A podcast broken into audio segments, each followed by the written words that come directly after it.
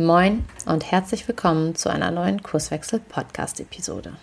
Ich bin Alina, Kurswechslerin, und ich freue mich sehr, in der heutigen Episode Nele Riemann zu Gast zu haben. Nele und ich haben eine Gemeinsamkeit. Wir sind beide Psychologinnen. Und warum betone ich das so? Weil das Thema der heutigen Podcast-Episode ein psychologisches ist, jedenfalls vordergründig. Ähm, es geht um die dunkle Triade, das Böse im Menschen. Und diejenigen von euch, die uns schon länger verfolgen, die haben bestimmt den Satz im Ohr, dass wir sagen, ja, wer Helden und Schuldige sucht, der hat eine Situation noch nicht gut genug verstanden oder auch Verhältnisse prägen Verhalten. Was will ich damit sagen? Wenn wir Organisationsberatung denken und in der Praxis unterwegs sind, dann ist es normalerweise so, dass wir uns einzelne Charaktere für einen kurzen Moment mal wegdenken und wir viel weniger auf die Persönlichkeit gucken als auf die Strukturen, die in Organisationen vorherrschen. Heute soll es aber mal ganz anders sein. Heute möchte ich in dieser Podcast-Episode mit Nele darüber sprechen, was es eigentlich für Organisationen und vor allem auch Menschen in Organisationen bedeutet, wenn ähm, im Kollegen- oder auch Vorgesetztenkreis ähm, Personen dabei sind, die starke Ausprägungen im Sinne der dunklen Triade besitzen. Was erwartet dich also in dieser Podcast-Episode? Wir besprechen, was die dunkle Triade überhaupt ist, an welchen Verhaltens- und Kommunikationsmustern ähm, im Arbeitskontext sich gewisse Verdachtsmomente ergeben und wir ähm, erörtern die spannende Frage, ob Systeme, also spezielle Unternehmensformen, sogar Menschen mit der dunklen Triade begünstigen, sie hervorbringen oder ob diese Persönlichkeiten von gewissen Unternehmensformen angezogen werden. Und zu guter Letzt ist es auch so, dass Nele noch den ein oder anderen spannenden Tipp ähm, verrät, wie in solchen Situationen in Unternehmen umgegangen werden kann. Ich wünsche euch ganz viel Spaß beim Hören der neuen Podcast-Episode und wünsche euch einen guten Erkenntnisgewinn. Du hörst den Kurswechsel Podcast. Wir machen Arbeit wertevoll, lautet unsere Vision. Im Podcast sprechen wir über lebendige Organisationen, den Weg dorthin und die Nutzung von modernen Arbeitsformen.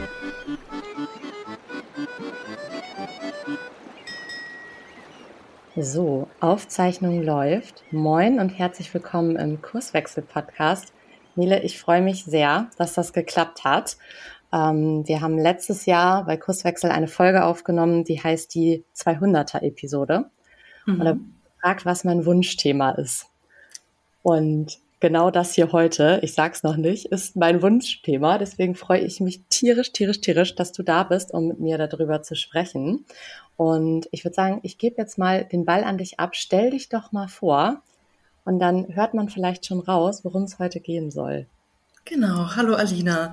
Ähm, ja, ich bin Nele, Nele Riemann aus Hamburg, bin Psychologin und arbeite seit sechseinhalb Jahren als Personalberaterin in der Firma HPECO und bin ähm, parallel dazu nebenberuflich noch als Coach selbstständig und äh, freue mich heute bei dir sein zu können Einfach, ähm, weil ich da diesen Dialog zu sämtlichen Themen der Persönlichkeitspsychologie äh, total schätze und ja, ähm, auch äh, glücklich bin da heute nach einem Jahr, dass du warten musstest, deine Ansprechpartnerin zu sein für dein Lieblingsthema. Ja, genau. Ähm, einmal als, als Einordnung für die Hörer und Hörerinnen. Normalerweise ist es ja im Kurswechsel-Podcast so, dass wir uns ähm, vielfach auf ich sag mal, die Organisationssoziologie beziehen und weniger auf den Menschen. Natürlich kommen auch immer psychologische Themen mit rein. Ähm, der geneigte Hörer, die geneigte Hörerin weiß ja aber auch, dass insbesondere Arne und ich ähm, einen psychologischen Hintergrund haben. Wir haben das studiert. Und ähm, natürlich ist der Mensch in Organisationen ein absoluter Erfolgsfaktor. Und das Thema, was mich so sehr umtreibt, ist eigentlich die angepasste Psychopathie, beziehungsweise alles das, was damit zusammenhängt. Also natürlich auch ein gewisser Narzissmus und Machiavellismus. Warum? Weil ähm, ich von Zeit zu Zeit feststelle, dass es Menschen in Organisationen gibt, ähm, in relevanten ich sag mal, Entscheidungspositionen, die von ihrer Wesensart schon sehr anders sind als Mitmenschen. Wir müssen gleich noch mal ähm, rausfuchsen, was dieses anders ist und was ist eigentlich normal. Aber genau darum soll es heute gehen. Also wir legen in dieser Podcast-Episode tatsächlich den Fokus mal sehr auf den Menschen. Und hm. damit gucke ich dich mal an und sag doch mal, was verbirgt sich denn hinter dem Begriff der dunklen Triade? So sind wir ins Gespräch gekommen. Und was bedeutet das eigentlich auch in Abgrenzung zum Normal? Hm, hm, genau. Also wenn ich da direkt drauf eingehen äh, kann, du hattest gesagt, wir fokussieren uns auf den Menschen. Ich kann das ergänzen, der Art und Weise, dass wir uns heute auf die dunklen Seiten des Menschen mhm. fokussieren, also uns mit dem psychologischen Konzept der Bösartigkeit auseinandersetzen. Und ähm, ja, das ist 2002 äh, geprägt worden mit der, äh, dem Begriff der dunklen Triade. Triade steht für drei. Und das darf man sich so vorstellen wie drei überlappende Kreise.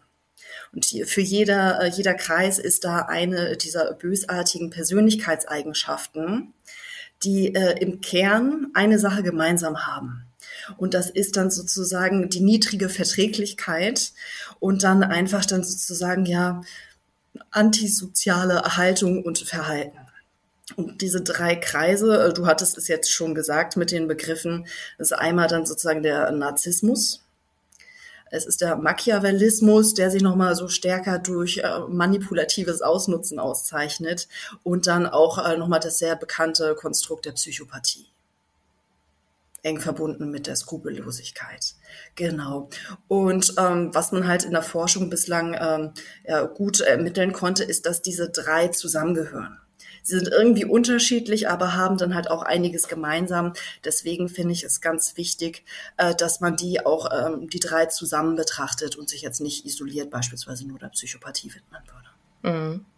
Genau, das fand ich auch nochmal cool. Das hatten wir auch im Vorgespräch so rausgearbeitet, weil die angepasste Psychopathie so mein Fokus war. Ich muss ja auch ehrlich gestehen, ich finde es ja auch nach wie vor ein bisschen gruselig, aber ich finde es total gut, dass du auch nochmal sagtest, lass uns das mal in diesem ähm, Dreiklang beobachten und natürlich arbeiten wir auch nachher raus, was bedeutet das dann eigentlich im Organisationskontext? Woran erkenne ich das?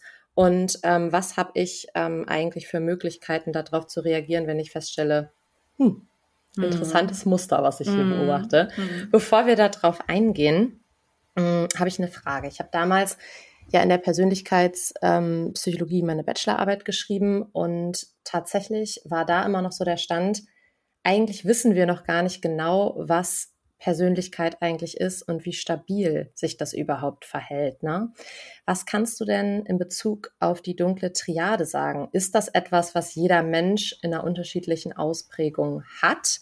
Oder ist es ein, ist es ein festes Persönlichkeitsmerkmal? und Verändert sich das über die mhm. Zeit? Kannst mhm. du das nochmal erklären? Mhm. Genau. Erstmal ist das eine sehr komplexe, fast auch schon äh, äh, philosophische Frage mit der Stabilität von diesen Persönlichkeitsmerkmalen. Mhm. Ähm, grundsätzlich erinnere ich mich da an meine Studieninhalte, dass es ja immer auch so eine Mischung aus Umwelt und dann sozusagen genetischer Prädisposition ist. 50-50-Mix in der Regel. Ähm, jetzt gibt es aber auch unterschiedlichste Persönlichkeitseigenschaften. Und wenn wir jetzt äh, uns beispielsweise mal auf die Psychopathie fokussieren, dann haben wir da die Situation, dass da auch wirklich äh, neurobiologisch, also von der Bauweise und Funktionsweise äh, des Hirns, äh, da äh, einige Besonderheiten gegenüber dem in Anführungszeichen normalen Menschen vorliegen, so dass da äh, von auszugehen ist, dass da der biologisch-genetische Anteil deutlich größer ist. Mhm. Ähm, was natürlich dann die Folge hat, ist, äh, dass es sich dieses ähm, Merkmal durch die Umwelteinflüsse weniger gut beeinflussen lässt.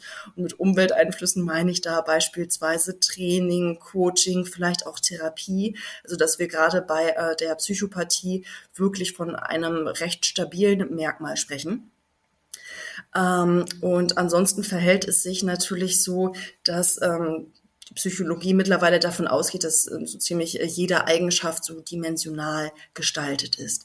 Das heißt, äh, dass es da dann schon äh, dann sozusagen niedrigere Ausprägungen gibt und darüber sprechen wir heute ja. Also wir sprechen nicht über Persönlichkeitsstörungen aus dem klinischen Bereich, sondern über sogenannte subklinische Persönlichkeitsakzentuierungen vielleicht, also Dinge, die man schon merkt, die in eine bestimmte unangenehme Richtung gehen, ohne dann in Anführungszeichen wirklich krankhaft zu sein.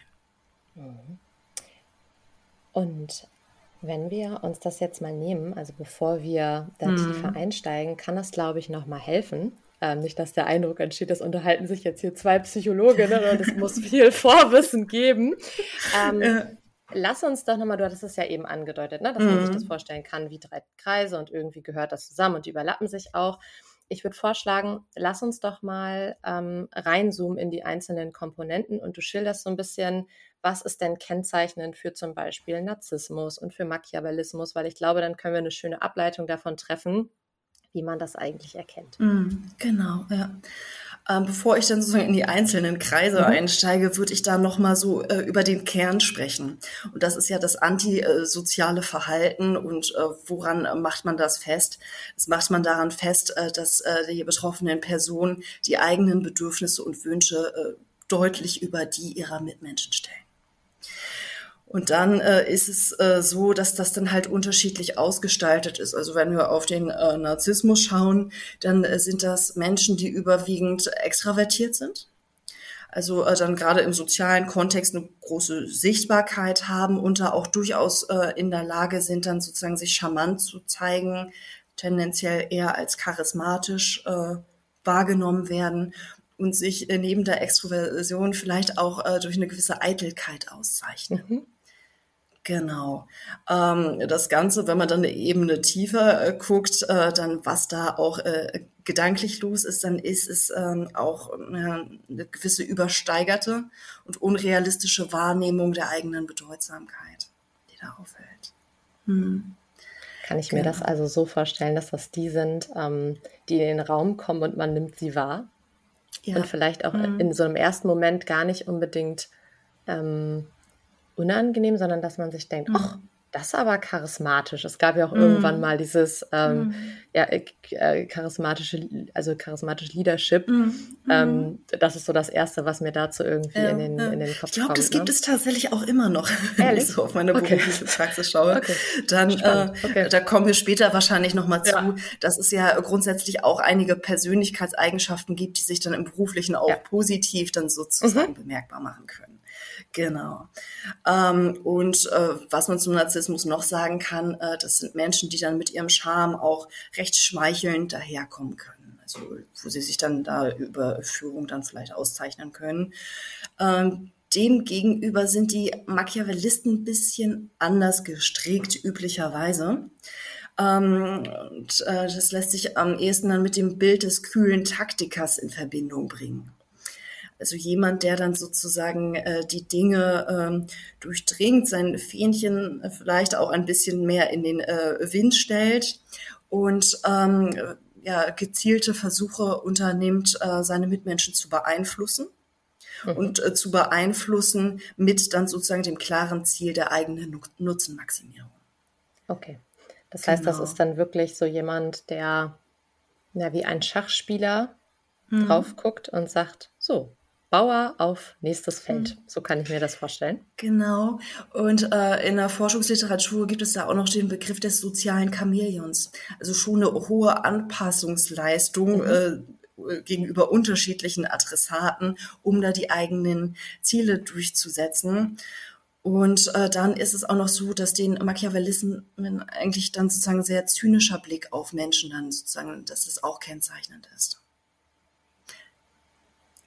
Da eigentlich eher also sozusagen eine negative Haltung an der Stelle. Hm.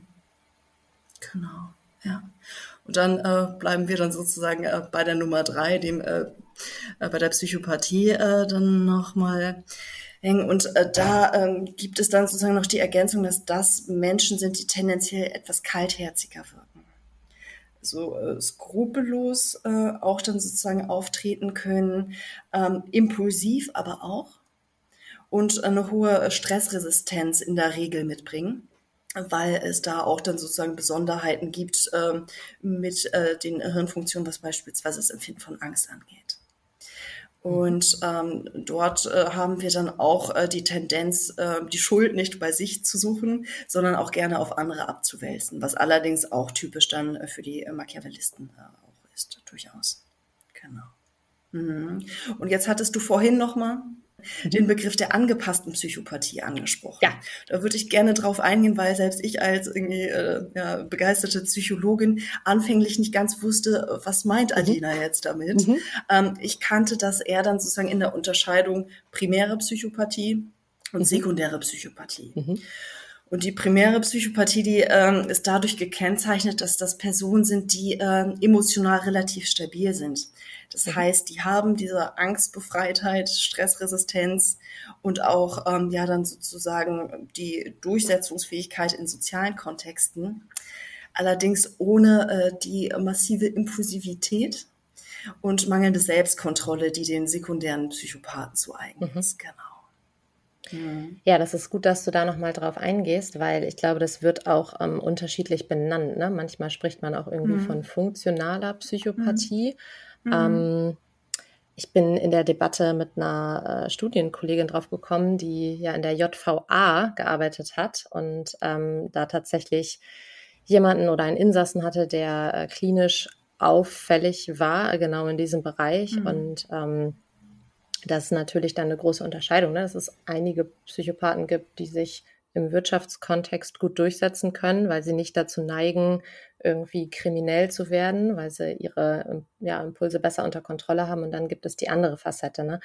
Kommen wir wahrscheinlich später nochmal drauf. Was ich so spannend finde, ist dieser Spruch, ähm, wie ging der noch?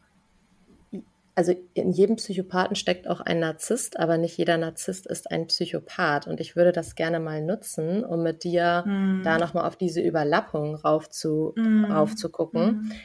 Ähm, wie schaust du da drauf? Ist es tatsächlich so, dass immer dieser Dreiklang vorhanden ist oder ist es eher nicht so? Also Tatsächlich muss ich sagen, dass äh, mir der Spruch bislang nicht bekannt war. Ich äh, finde den spannend und muss da jetzt gerade auch nochmal äh, selbst äh, drüber nachdenken.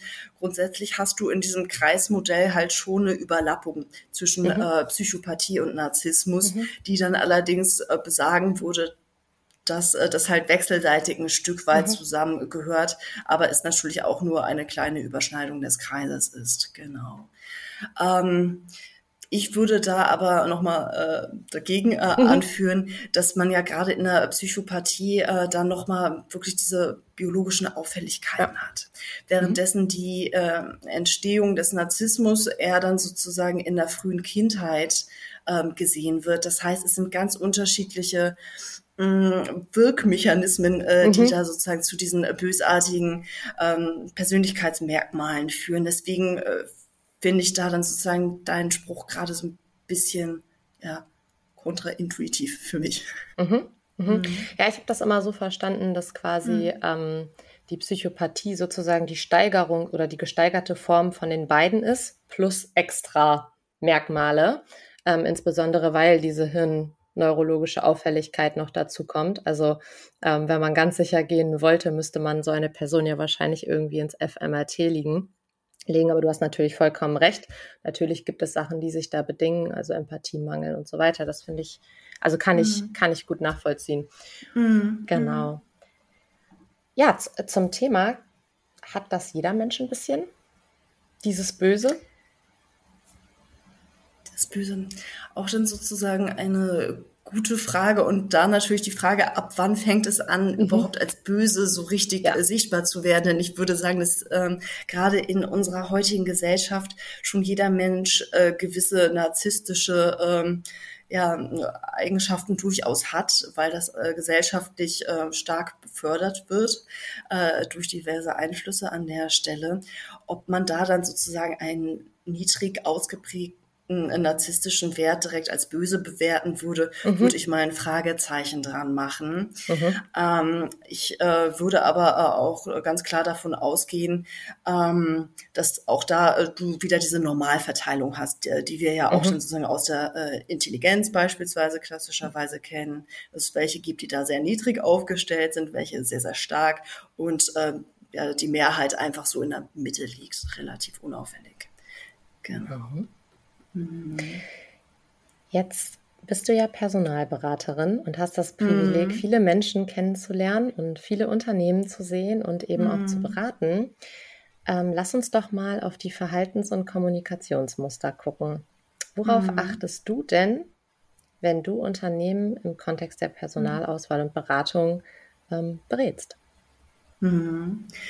Genau, also da muss ich auch nochmal einwerfen, dass der Schwerpunkt meiner Arbeit dann eher dann sozusagen in dem Führen von Interviews äh, liegt äh, für beispielsweise Geschäftsführungspositionen, so dass äh, da dann auch mein Hauptaugenmerk mhm. diesen Bewerben dann gilt an der Stelle. Und worauf achte ich da? Ähm, beispielsweise darauf, wie die sich auch selbst inszenieren. Also es gibt da ähm, Geschäftsführungspersönlichkeiten, die in den Raum gehen und man da einfach äh, sehr viel authentisches Auftreten wahrnimmt und direkt eine sehr gute Basis hat. Und es gibt andere äh, Kandidaten, wo man dann erstmal denkt, so, hier bin ich Teil einer Inszenierung.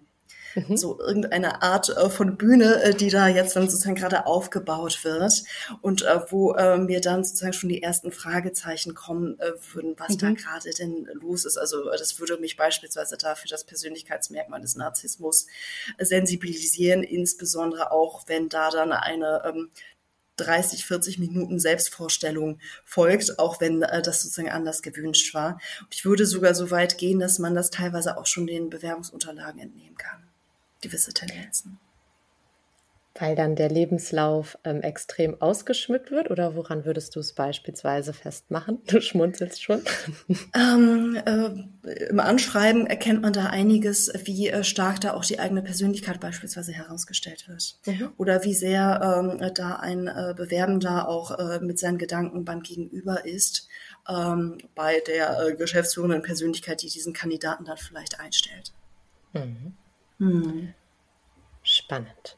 Du hattest ja vorhin schon gesagt, ähm, dass im Prinzip dieser Dreiklang aus Narzissmus, Machiavellismus und Psychopathie diesen antisozialen Kern fasst. Also wenn man das vielleicht etwas äh, platt formulieren würde, es ist für die Person selbst weniger ein Problem als für die relevante Umwelt dieser Person. Also der mhm. Leidensdruck entsteht eher in der Umwelt als bei der Person selbst. Mhm. Ist das so richtig? Würde ich zunächst sagen. Zugleich ähm, mhm. ist es allerdings auch so, dass wir alle äh, nicht auf einer Insel leben.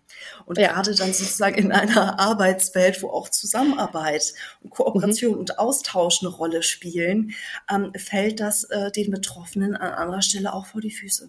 So kann sich dann auch ja. sehr limitierend auswirken.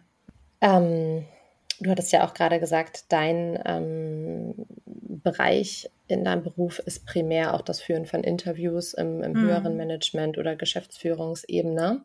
Und ich habe mal gelesen, dass insbesondere auf die Psychopathie bezogen wir so eine Verteilung haben von 1%, ne, gleich verteilt bei Männern und Frauen. Mhm. Und dass dieser Anteil aber zum Beispiel in der Politik und ähm, im, im höheren Management ich glaube, auf 10 Prozent ansteigt. Nagel mich nicht auf die Zahlen fest. 10 Prozent? Also ich habe da noch die 3,5 Prozent grob in okay. Erinnerung von amerikanischen okay. äh, Großunternehmen. Genau.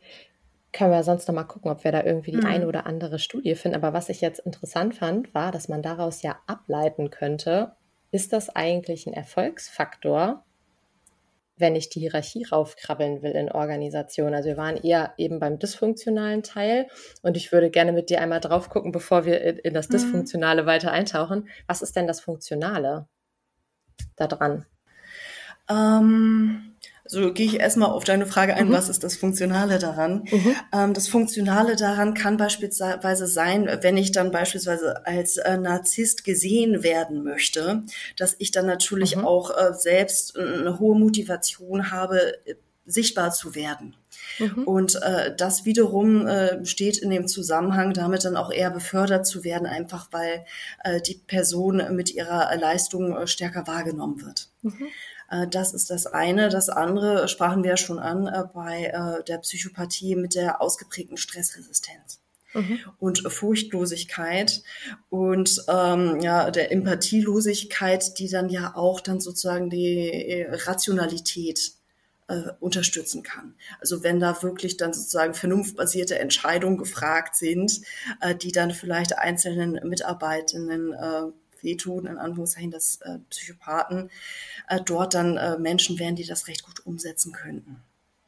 Genau, während das, das andere dann wahrscheinlich belasten würde. Genau.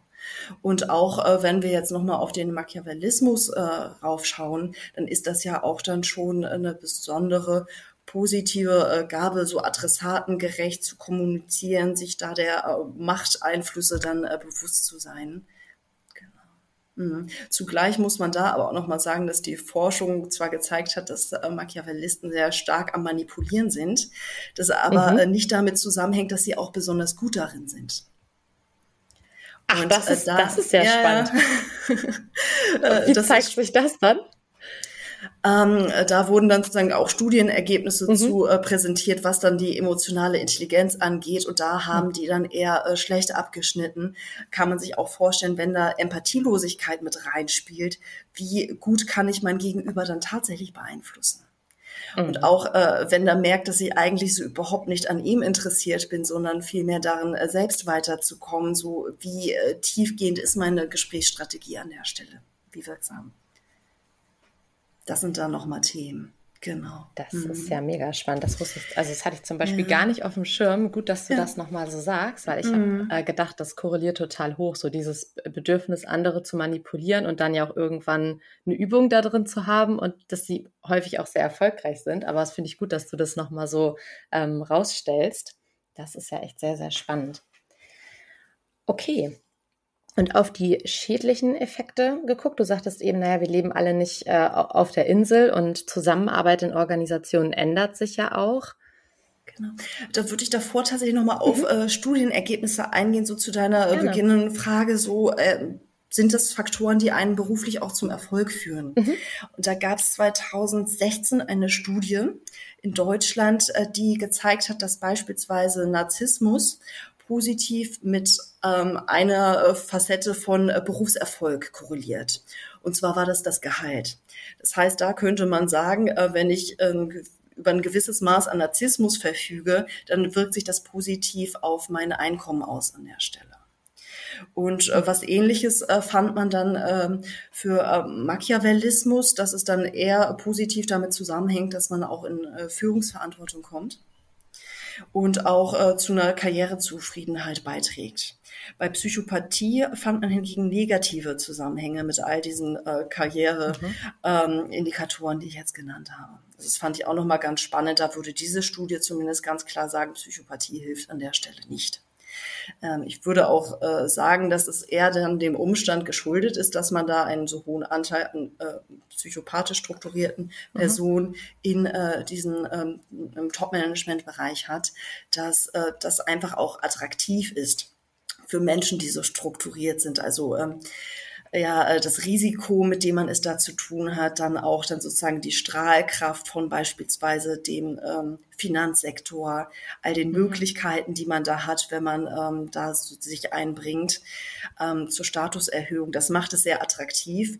Und dann hat man ja auch nochmal den Umstand, dass von den ganzen Menschen, die sich dorthin angezogen fühlen, sicherlich auch einige sehr intelligente dabei sind, die dann auch aufgrund von eigen, anderen Persönlichkeitseigenschaften da gute Erfolge umsetzen können. Genau kann aber auch mit einem gewissen äh, Preis verbunden sein. Und jetzt sind wir wieder äh, dann bei den schädlichen Faktoren. Mhm.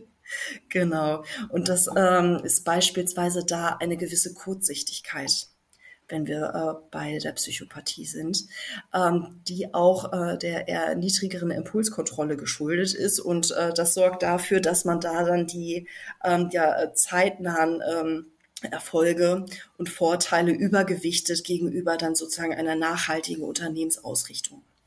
Und das kann einem vor die Füße fallen. Das ist da der eine Punkt. Der andere Punkt ist äh, dann auch ein fehlendes Gleichgewicht zwischen dem, was ich dann als äh, bösartig strukturierter Mensch äh, dann sozusagen den Mitarbeitern gebe und das, was ich von ihnen nehme. Das heißt, es wird sich da auch mit fremden Federn geschmückt um sich selbst dann zu erhöhen, äh, da vielleicht selbst den äh, nächsten Karriereschritt zu vollziehen.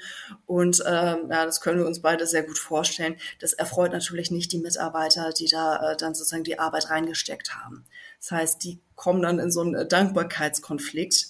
Äh, mhm. gehen in die Unzufriedenheit und ähm, ja, in Anbetracht des heutigen Arbeitskräftemarktes sind die auch schnell weg, einfach weil sie andere Möglichkeiten haben. Und äh, gleiches gilt sicherlich dann auch für ähm, Beschimpfen oder Beleidigen oder Impulsausbrüche oder einfach mangelnde Wertschätzung, ähm, sodass sich da die Mitarbeitenden schlecht behandelt fühlen und äh, die Fluktuation sicherlich dann sozusagen äh, nach oben schnellt mhm. an der Stelle. Mhm. Das wäre, wenn ich dich jetzt richtig verstehe, dann ja auch ein Indikator, worauf man achten könnte, insbesondere jetzt auch mal ähm, für die Berater und Beraterinnen, die diesen Podcast mhm. ja auch hören. Worauf kann ich eigentlich achten? Du sagtest gerade hohe Fluktuationen mhm. und doch vermutlich auch eine sehr zwiegespaltene Meinung zu diesen Persönlichkeiten, oder? Also die einen, die vielleicht mhm. absolute Fans sind und die anderen, die sagen, oh, geht gar nicht. Also dieses Schwarz-Weiß mhm. ist was, was mir mhm. auf jeden Fall ähm, häufiger über den Weg läuft, wo man sich erstmal mhm. denkt, hoppala, wie kann das denn mhm. jetzt sein? Mhm. Ja. Gibt es da weitere, also Verdachtsmomente, könnte ich sagen? Mhm. Ähm, das erlebe ich teilweise als schwierig, weil ähm, zumindest wir Personalberater da recht punktuell äh, reingehen mhm. in den Dialog mhm. äh, in das Unternehmen und es dann sozusagen ein leichtes ist äh, für äh, dann sozusagen einen so strukturierten mhm. Geschäftsführer, Geschäftsführerin, ähm, da eine schöne Fassade zu wahren und das ist mhm. erst dann eigentlich ja ähm, sozusagen darauf hindeutet, dass da Bösartigkeit im Spiel sein kann, wenn man da auch merkt, dass da ein internes Lügengeflecht vorliegt. Mhm. Und dafür braucht man ja dann sozusagen eine Beobachtung über einen großen, mhm. größeren Zeitpunkt und auch Informationen aus unterschiedlichster äh, Quelle. Mhm. Ähm, genau. Um, und je mehr äh, Ansprechpartner man da in seine Beratung einbezieht, desto mhm. besser äh, gelingt es, glaube ich, ein vollständiges Bild dann da auch zu erzielen.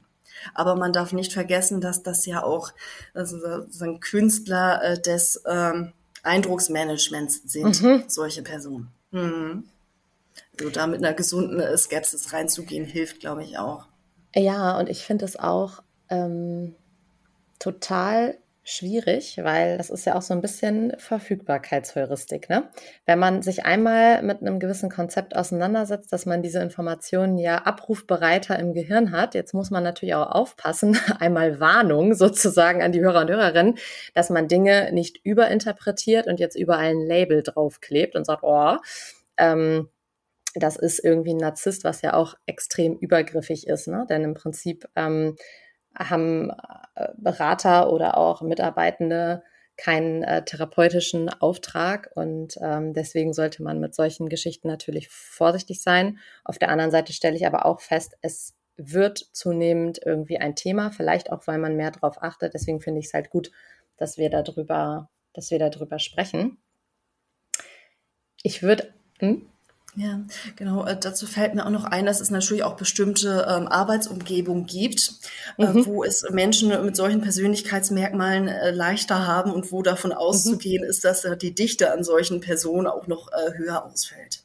Mhm. Und das sind dann äh, im Wesentlichen sehr unstrukturierte Arbeitskontexte. Und wenn ich unstrukturiert sage, dann ähm, bezieht sich das darauf, dass es da beispielsweise keine klaren, objektiven, äh, leistungsbezogenen Standards zur Beförderung gibt, wie man sie jetzt aus Großunternehmen beispielsweise kennen würde, sondern wo man dann auch mit politischem Geschick äh, in Machtpositionen mhm. gelangen kann. Ähm, ja, was dann äh, tendenziell wahrscheinlich wieder für den deutschen äh, Mittelstand äh, sprechen würde an der Stelle und wo Kontrollinstanzen dann fehlen. Ja, das finde ich schön. Da hast du quasi die perfekte Brücke gebaut. Wir sagen ja immer, Verhältnisse prägen auch in gewisser mhm. Weise Verhalten. Und mhm. meine Frage an dich wäre quasi gewesen, ähm, gibt es Organisationsstrukturen oder Unternehmen, die besonders reizvoll auf ähm, solch strukturierte Menschen sind? Ähm, und du hast äh, gerade schon in Teilen die Antwort gegeben, also weniger Formalstruktur scheint irgendwie ein, ein Risiko zu sein.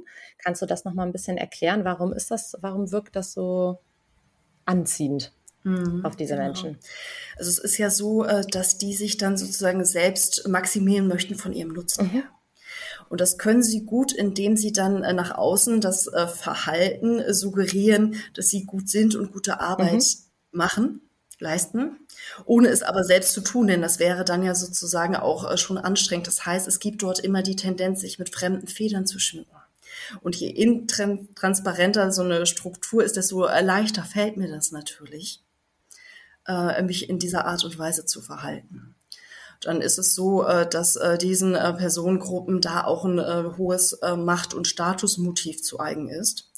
Das heißt, was dann ein unsexy Job wäre, das wären diese konventionellen äh, Berufe in der Sachbearbeitung oder wo man mhm. so sorgfältig plant und organisiert.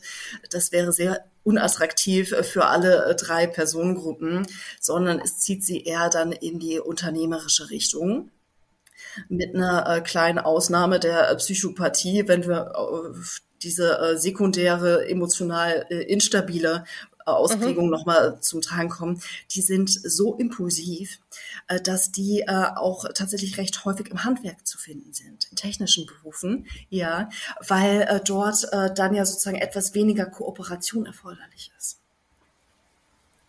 Das ist ja, das ist ja tierisch mhm. spannend, weil ich mhm. äh, formuliere das nochmal ganz platt. Im Handwerk und auch vielleicht im, in der Baubranche ähm, auf den Baustellen auch mal ein härterer Ton angeschlagen wird und das sozusagen funktional ist. Habe ich das mhm. richtig verstanden? Genau, beziehungsweise, dass da einfach die niedrige Selbstkontrolle, Impulsivität und Aggressionsneigung mhm. dazu führt, dass man äh, solche Menschen dann tendenziell eher aus dem klassischen Bürokontext dann sozusagen ausschließen würden, beziehungsweise wenn sie das suchen würden, dann würden sie nicht lange bleiben. Mhm. Das ist da nochmal der Punkt, genau. Mhm. Okay. Und das, ich finde, das ist ähm, eine coole Erkenntnis an der Stelle, dass du auch gerade sagst, in gewisser Weise begrenzt, also eine passende Formalstruktur auch ähm, dunkler strukturierte Menschen, wenn ich das jetzt mal so formulieren genau, kann. Wenn Schatten gut ausgeleuchtet ist. Ja, total, weil das, das ist spannend für uns als Organisationsberater in Bezug auf ähm, postmoderne Organisationen, weil der Trend ja gerade dahin geht, Formalstruktur ähm, wegzunehmen, wo, wo ich häufig gar nicht so glücklich drüber bin, weil äh, ja, ich genau auch solche Beobachtungen halt habe, wie du sie gerade schilderst, dass es also natürlich auch ganz viel Folgeprobleme mit sich führt und Formalstruktur ja auch für was gut ist. Ne? Ja. Ähm, da bringt es mich nochmal zu dem Punkt, dass es auch Studienergebnisse gibt, die besagen, dass äh, wenn man äh, einmal dieses Umfeld hat, was klare mhm. Ansprüche und Standards hat und äh, so strukturierte Persönlichkeiten, dass die, wenn die dann in Machtpositionen kommen, teilweise einfach unter diesem kulturellen Druck stehen, mhm. sich in einer äh, dann doch ähm, ja, der Organisation förderlichen Ausformung einzubringen und dann auch mhm. dann sozusagen äh, funktionieren, weil sie funktionieren müssen. Als äh, Narzisst würde es mir ja beispielsweise darum gehen, dann positiv bestärkt zu werden in dem, was ich kann, in meiner Leistungsfähigkeit. Und äh, da kann es dann auch eine sinnvolle Strategie sein, Mitarbeiter zu fördern, zu unterstützen, dort eine beliebte Führungskraft zu sein, weil das mhm. dann ja auch auf meine Leistungsbeurteilung einfließt. Spannend. Und wenn wir das mhm. einmal umdrehen und sagen, okay, ähm, gewisse Persönlichkeiten werden von gewissen Systemen angezogen, kann ich das auch andersrum drehen und sagen, ähm, gewisse Systeme bringen auch solche Tendenzen hervor? Mhm. Oder sagst du, das, was nicht drin ist, kann auch durch System nicht gefördert werden?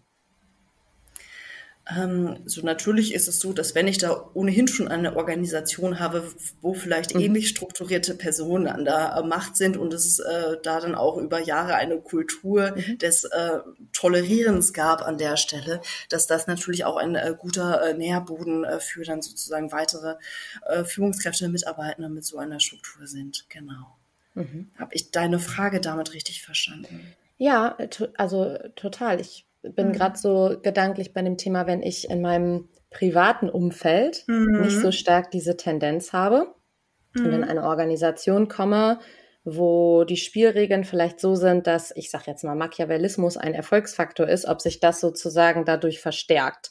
Aber ich glaube, das hast du damit, also ich habe es auf jeden Fall verstanden, ich kann mir es auch vorstellen.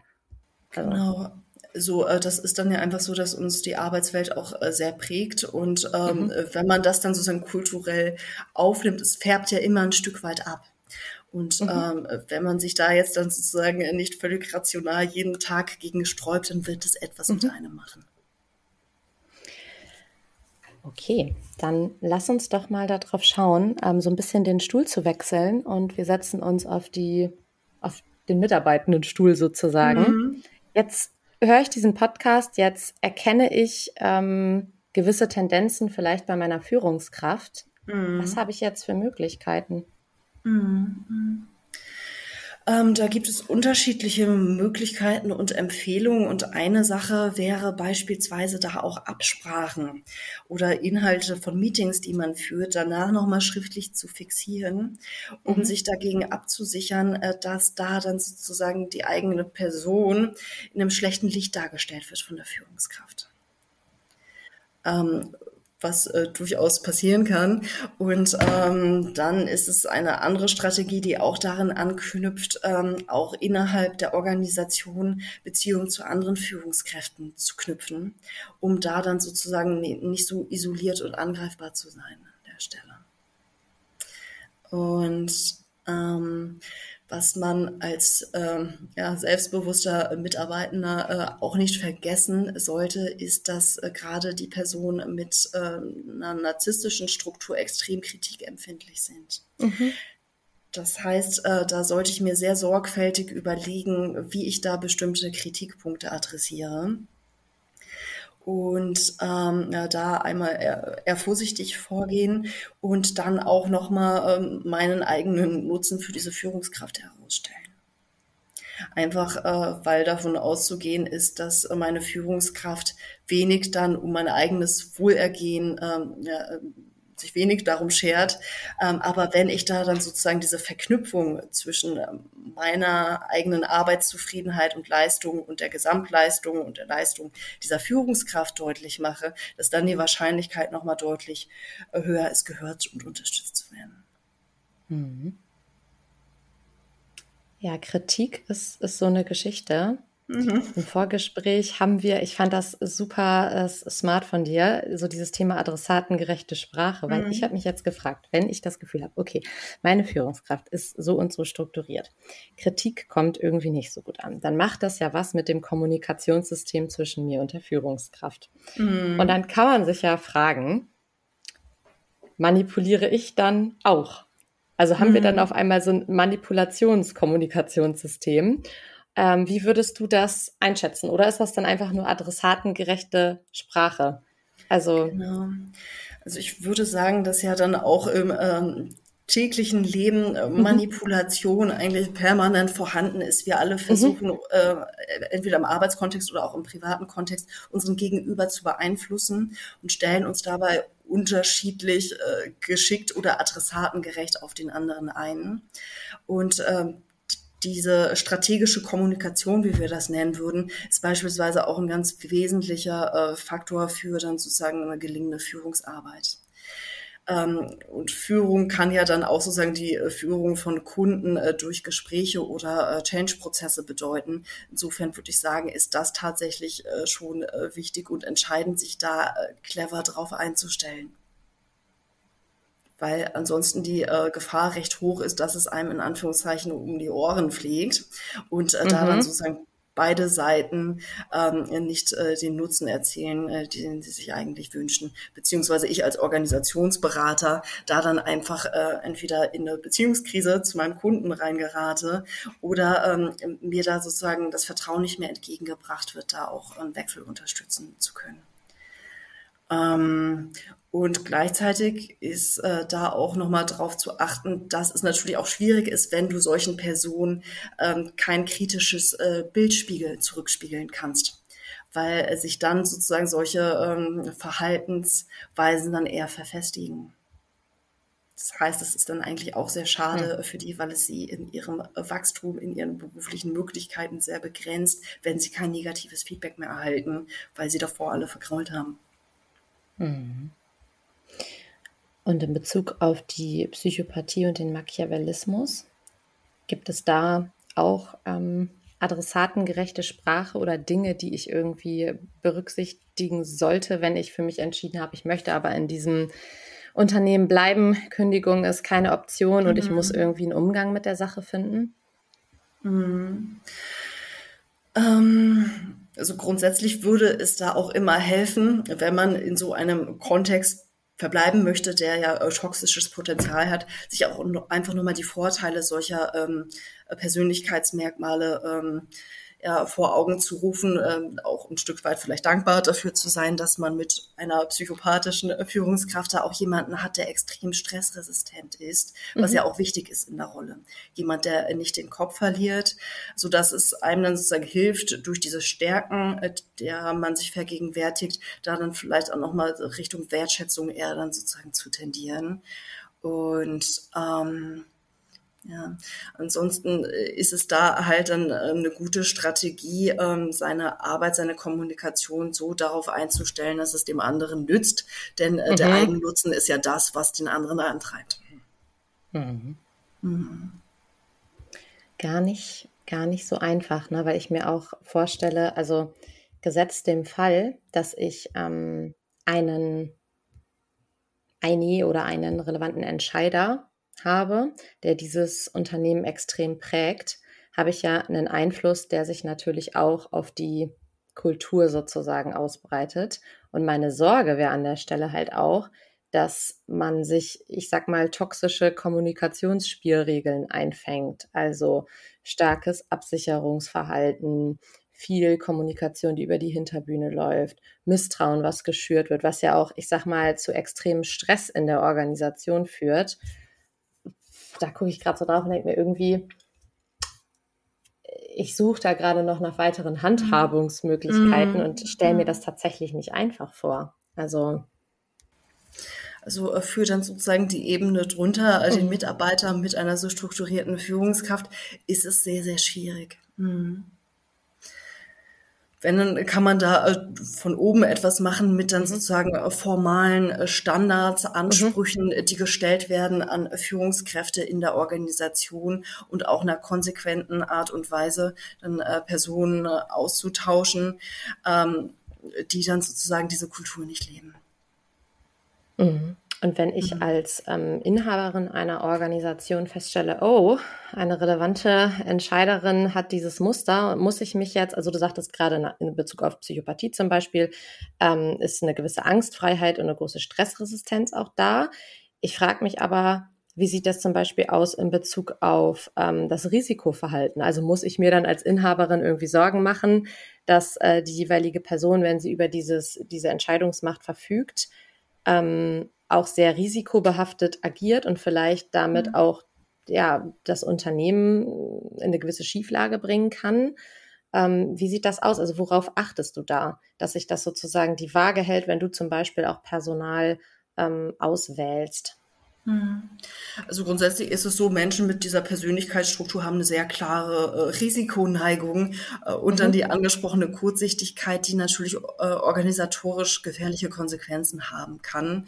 Und da wäre es äh, wichtig dann, wenn man so etwas erkennt im Management, äh, da ähm, möglicherweise noch eine weitere Rolle zu installieren, die als Gegenpol wirken kann beispielsweise ein, kaufmännischer Leiter, der äh, Integrität und das kaufmännische Gewissen da auch noch stärker abbildet. Und du sagtest ja im Vorgespräch noch die Sache mit der Loyalität, ne?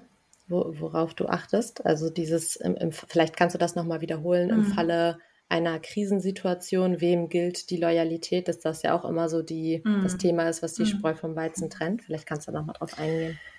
Ähm, genau, wenn ich mich da jetzt richtig erinnere, dann hatte ich mit dir über ähm, ein äh, Führungsdiagnostikinstrument ähm, ähm, der Personalberatung HPECO gesprochen, ja, mhm. HPECO Führungskompass, mhm. wo es eine Frage gibt, wenn es hart auf hart kommt, wem gilt ihre Loyalität?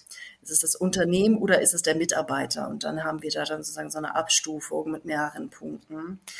Und ähm, da schauen wir dann natürlich drauf, ähm, wo dann sozusagen der Ethos hängen soll, ob das dann eher äh, der Organisation gelten soll, deren Fortbestand abgesichert werden mhm. soll? Oder äh, ist es eher jemand, der dann sozusagen ein Team äh, leiten soll und dementsprechend recht eng dann auch bei den Mitarbeitenden sein sollte? Also, äh, dass da die Loyalität ist. Ähm, Im Rahmen von unseren Geschäftsführungssuchen ist es eigentlich erwünscht, dass die Loyalität im Unternehmen gilt. Mhm. Ich glaube, das ist nochmal auch ein, ein, hilfreicher Blick, irgendwie zu gucken, ne? wie differenziert sich das dann? Und ähm, fand ich wichtig, dass du das nochmal ähm, noch darlegst. Dann lass uns doch nochmal einen kurzen Schwenk in Richtung Praxisbeispiele unternehmen. Was ist dir vielleicht besonders präsent ähm, in Bezug auf die, die dunkle Triade in Organisation? Was hast du da bisher ähm, erlebt? Du sagtest, du guckst ja auch eher punktuell drauf, aber schau auch, was könnte man teilen, woraus quasi Hörer und Hörerinnen nachher noch eine gewisse Erkenntnis ziehen können. Hm. Also, ähm, wenn ich da jetzt meine Erinnerungen an äh, die letzten sechs Jahre durchgehe, dann erinnere ich mich an das ein oder andere mittelständische Unternehmen, äh, das ich ähm, kennengelernt habe oder von dem ich gehört habe durch äh, Gespräche mit Kandidaten mit einer massiven Fluktuation aufgrund dann ähm, ja, eines Eigentümers, eines Inhabers mit so einer Persönlichkeitsstruktur. Und äh, ich erinnere mich auch dann sozusagen an die Ausführungen von solchen Mitarbeitenden, äh, wie belastend sich das anfühlen kann. Wenn man äh, da dann sozusagen äh, das Vertrauen nicht haben kann, weil man wiederholt äh, gesehen hat, äh, was für ein Lügenkonstrukt da eigentlich äh, hochgezogen worden ist und äh, dass da dann auch mit ähm, Manipulation gearbeitet wird oder es halt auch dann sozusagen zu diesen übergriffigen Verhalten wie dann sozusagen Wutausbrüchen, persönlichen äh, Verletzungen kommt, ähm, wie schmerzhaft das doch sein kann. Und mhm. zugleich ist es auch so, äh, dass ich auch da erkannt habe, dass es ja auch Menschen gibt, die aufgrund von ihrer Vorgeschichte eine Anfälligkeit haben, so etwas dann auch sozusagen zu tolerieren. Mhm. Das heißt auch, ähm, das ist, dass das dann ähm, eher nicht die äh, ganz selbstbewussten Mitarbeitenden sind, die, glaube ich, so ähm, den ähm, Unternehmenserfolg einer Organisation so beflügeln können.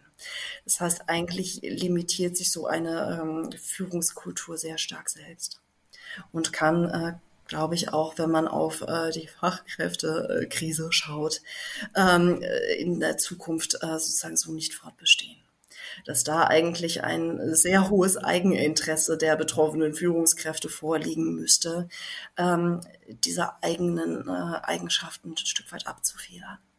Und wenn es dann ist, dann sozusagen die Erkenntnis, äh, dass man damit dann sozusagen nicht das erreichen kann, was man möchte, mhm.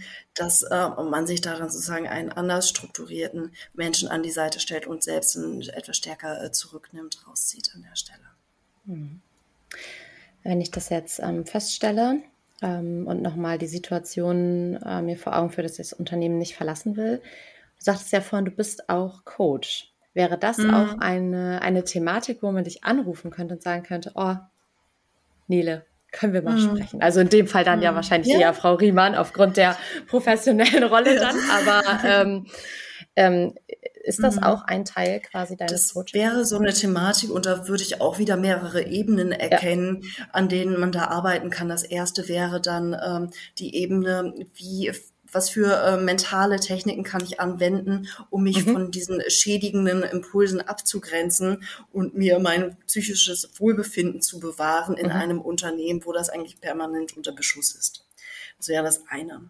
Gleichzeitig wäre es mein Anspruch als Coach, da auch noch mal eine Ebene tiefer zu gehen. So woran erinnert mich denn diese Verhaltensweisen und was in meiner Persönlichkeit sorgt dafür, äh, dass ich anders als andere Menschen gewillt bin, das so zu tolerieren?